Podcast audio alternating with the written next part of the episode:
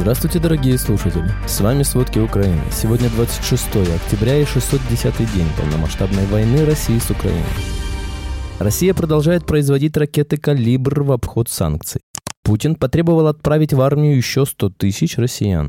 Зеленский пригрозил ответными ударами по России в случае атак на энергосистемы Украины. Армения планирует закрыть российскую военную базу.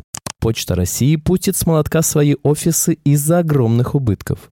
Россия рухнула до уровня Африки в мировом рейтинге верховенства закона. Патриарх Кирилл предупредил об угрозе потери России из-за наплыва мигрантов. Обо всем подробнее. Сотни боевиков палестинских террористических группировок из сектора Газа прошли специальную подготовку в Иране незадолго до нападения на Израиль, сообщает Wall Street Journal. Учения проводились офицерами подразделения иностранных операций Корпуса стражей Исламской революции. На них присутствовал генерал Исмаил Каани. Каани считается одним из самых влиятельных людей в Иране и играет ключевую роль в формировании иранской внешней политики. Wall Street Journal сообщила, что Израиль согласился отложить наземное наступление на сектор газа по просьбе США. Президент России Владимир Путин распорядился продолжить увеличение численности российской армии, которая, согласно его же указу, с 23 года уже превысила 2 миллиона человек. В следующем году в Вооруженных силах России планируется создать еще один армейский корпус, 7 дивизий, 19 бригад, 49 полков и одну флотилию, сообщил в среду на совещании по укомплектованию армии контрактниками зампред без России Дмитрий Медведев. По его словам, решение было принято главнокомандующим, а его цель эффективная защита независимости и безопасности государства. Ситуация в мире и вокруг России остается напряженной, ну а это, скажем аккуратно, касается и зоны специальной военной операции и определенных стран, где блок НАТО постоянно наращивает свой военный потенциал, сказал Медведев. Добавив, что координировать работу по набору новых солдат поручено ему лично, цитаты по интерфаксу. Россияне продолжают наступать на Авдеевку, хотя и теряют в этой операции невероятное количество техники. Об этом идет речь в новой сводке Института изучения войны. Потери российской техники в районе Авдеевки значительно превышают те, которые россияне понесли во время неудачной переправы через Северский Донец в мае 2022 года. А это около 100 единиц техники. И, вероятно, превысят потери техники России в районе Угледара в период с ноября 2022 года по апрель 2023 года. ВСУ незначительно продвинулись в Запорожской области и продолжили наступление в районе Бахмута. Геолоцированные кадры, опубликованные 24 октября, свидетельствуют о дальнейшем незначительном продвижении украинских войск к западу от Работина. Генштаб Украины сообщил, что украинские силы также достигли частичного успеха к западу от Вербового и продолжили вести наступательные действия вблизи Клещеевки и Авдеевки. Секретарь СНБО Украины Алексей Данилов заявил, что на стороне Украины воюют очень много представителей России. Об этом также свидетельствует формирование в ВСУ батальона «Сибирь», полностью состоящего из граждан России. Батальон объединил десятки россиян и представителей этнических меньшинств России, которые захотели присоединиться к ВСУ. В отличие от добровольческих групп, таких как Легион Свобода России, которые заявили о поддержке Украины, военные батальоны «Сибирь» являются частью регулярной украинской армии армии и ожидают, что их скоро отправят на фронт. По словам Данилова, это случаи не единичные, и в ближайшее время все увидят не один такой батальон. Украинское движение сопротивления в Бердянске Запорожской области подорвало автомобиль, в котором находились четверо представителей российской ФСБ. Об этом сообщило Главное управление разведки Украины. Партизаны провели акцию мести на улице Мичурина возле гостиницы «Жасмин», где скрывались представители ФСБ. Среди ликвидированных в Бердянске россиян военный преступник, который совершал пытки местных граждан Украины.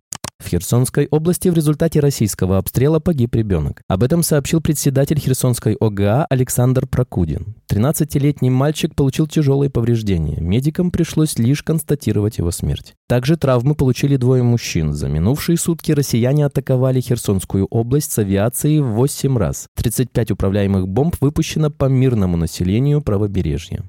Украина будет отвечать на удары России по энергетической инфраструктуре, а не только обороняться, как раньше, заявил президент страны Владимир Зеленский. Раньше похожее заявление сделал начальник Главного управления разведки Минобороны Украины Кирилл Буданов. Он рассказал, что военные разработали программу сдерживания и возмездия, чтобы противостоять возможным ударам России по энергетическим объектам осенью и зимой. Пусть начнут, они тоже получат ответ, предупредил он. В ночь на 25 октября Россия атаковала территорию вблизи Хмельницкой АЭС, сообщила Минэнерго Украины. В результате были повреждены линии электропередач, а также окна в административно-бытовом и лабораторно-бытовом корпусах. 1860 потребителей в городах Славута и Нетешин Хмельницкой области остались без света. А несколько дней назад под удар попала теплоэлектростанция украинской компании ДТЭК. Россия проверила свою способность нанести мощный ядерный удар с земли, моря и воздуха. Об этом сообщает Reuters со ссылкой на заявление Кремля. Учения включали испытательный запуск ракет с шахты, атомной подлодки и дальнего бомбардировщика. Межконтинентальная баллистическая ракета «Ярс» была запущена с полигона по цели на Дальнем Востоке России. Атомная подлодка запустила баллистическую ракету из Баренцева моря. А дальние бомбардировщики Ту-95МС провели испытания крылатых ракет воздушного базирования. Ранее Россия объявила, что отзывает ратификацию договора о запрещении ядерных испытаний. Вчера Совет Федерации единогласно одобрил этот закон. Россияне продолжают принудительную паспортизацию жителей временно оккупированных территорий. Об этом сообщает Центр национального сопротивления. Для этого там создают условия, когда без паспорта России почти невозможно получить базовые услуги. Тем не менее, пока уровень паспортизации тех, кто остался на временно оккупированных территориях, едва превышает 50%, что не устраивает Россию. Поэтому во время очередного рейда по селам юго-российские силы угрожали депортацией тем местным жителям, кто не получит паспорт до 2024 года. Ранее сообщалось, что россияне на временно оккупированных территориях требуют от родителей, чтобы их дети приняли гражданство России, угрожая, что передадут их данные оккупационным органам опеки. В британской разведке считают, что если Северная Корея сохранит масштабы и темпы военных поставок в Россию, она станет одним из важнейших поставщиков оружия для России наравне с Ираном и Белоруссией. Несмотря на официальные отрицания России, вероятнее всего северокорейские боеприпасы уже попали на российские склады, которые обеспечивают операции России в Украине. Разведчики отмечают, что за последние несколько недель Россия получила от КНДР более тысячи контейнеров с военным оборудованием. Взамен Северная Корея может получить от России финансовую компенсацию, экономическую поддержку, предоставление определенных военных технологий и сотрудничество в других сферах высоких технологий, таких как космос.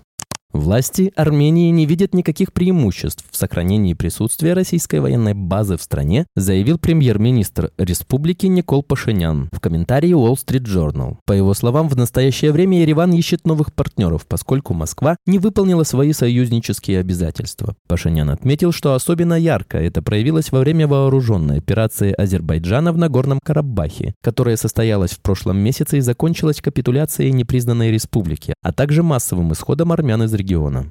Россия продолжает производить ракеты «Калибр» в обход санкций. Для этого орудия нужны иностранные детали, но их помогают получать компании-посредники, пишут важные истории. Так, одна из основных частей ракет «Калибр» — это активная радиолокационная головка самонаведения. Ее производит компания «Радар ММС», которая находится под санкциями США, но все еще получает американскую микроэлектронику. В 2022 году фирма заплатила за комплектующие почти 700 миллионов рублей. Их поставила компания Инкотех. Эта же компания получила за первый год войны более 1 миллиарда рублей от различных компаний, производящих оборудование военного назначения для российской армии. Инкотех предлагает своим клиентам комплектующие отряда американских компаний, при этом журналисты выяснили, что Инкотех закупает детали через посредников, например, IQ Components. Этой компанией владеет Алена Луговцова, менеджер по маркетингу Котлин Новатора, а директор фирмы Максим Ванюшин работает в Инкотехе. Еще один посредник – компания Трек, телефон, который совпадает с номером совладелицы Инкотеха. Один из соучастников схемы Котлин Новатор при этом входит в холдинг семьи сенатора Турчака.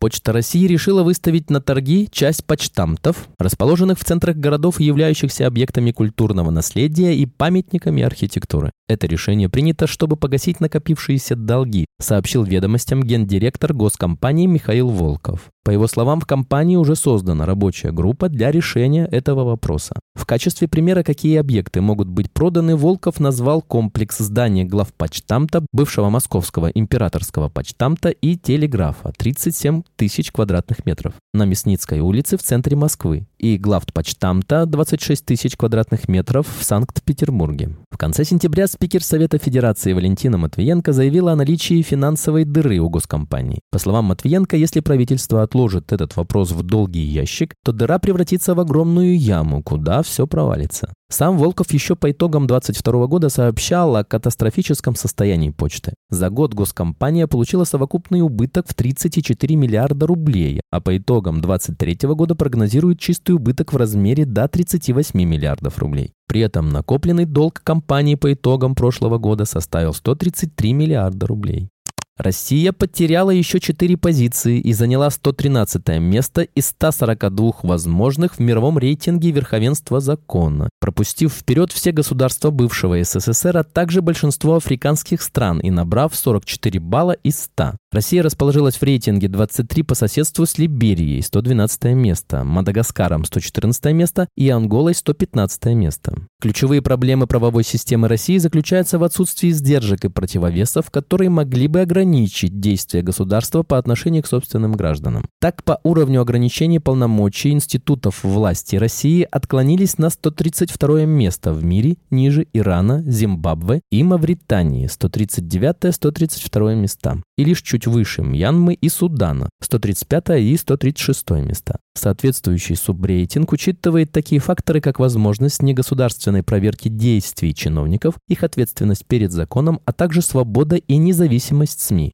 До самого низкого уровня за всю историю исследований Россия опустилась также в субрейтинге уголовного правосудия, который оценивает работу полиции, адвокатуры, провокатуры и судов. Заняв 127 место, Россия пропустила вперед такие страны, как Гвинея 125 место, Уганда 119 и Сьерра-Леоне 103 место и расположилась между Габоном 126 место и Конго 128 место. За 8 лет, что публикуется рейтинг верховенства закона, Россия потеряла в нем более 50 позиций позиций. В 2015 году Россия занимала 75 место в мире между Киргизией и Кот-Д'Ивуаром. В 2020 уже 94-е между Танзанией и Ливаном. Перед началом войны с Украиной выпала из первой сотни, а в этом году откатилась на новое дно.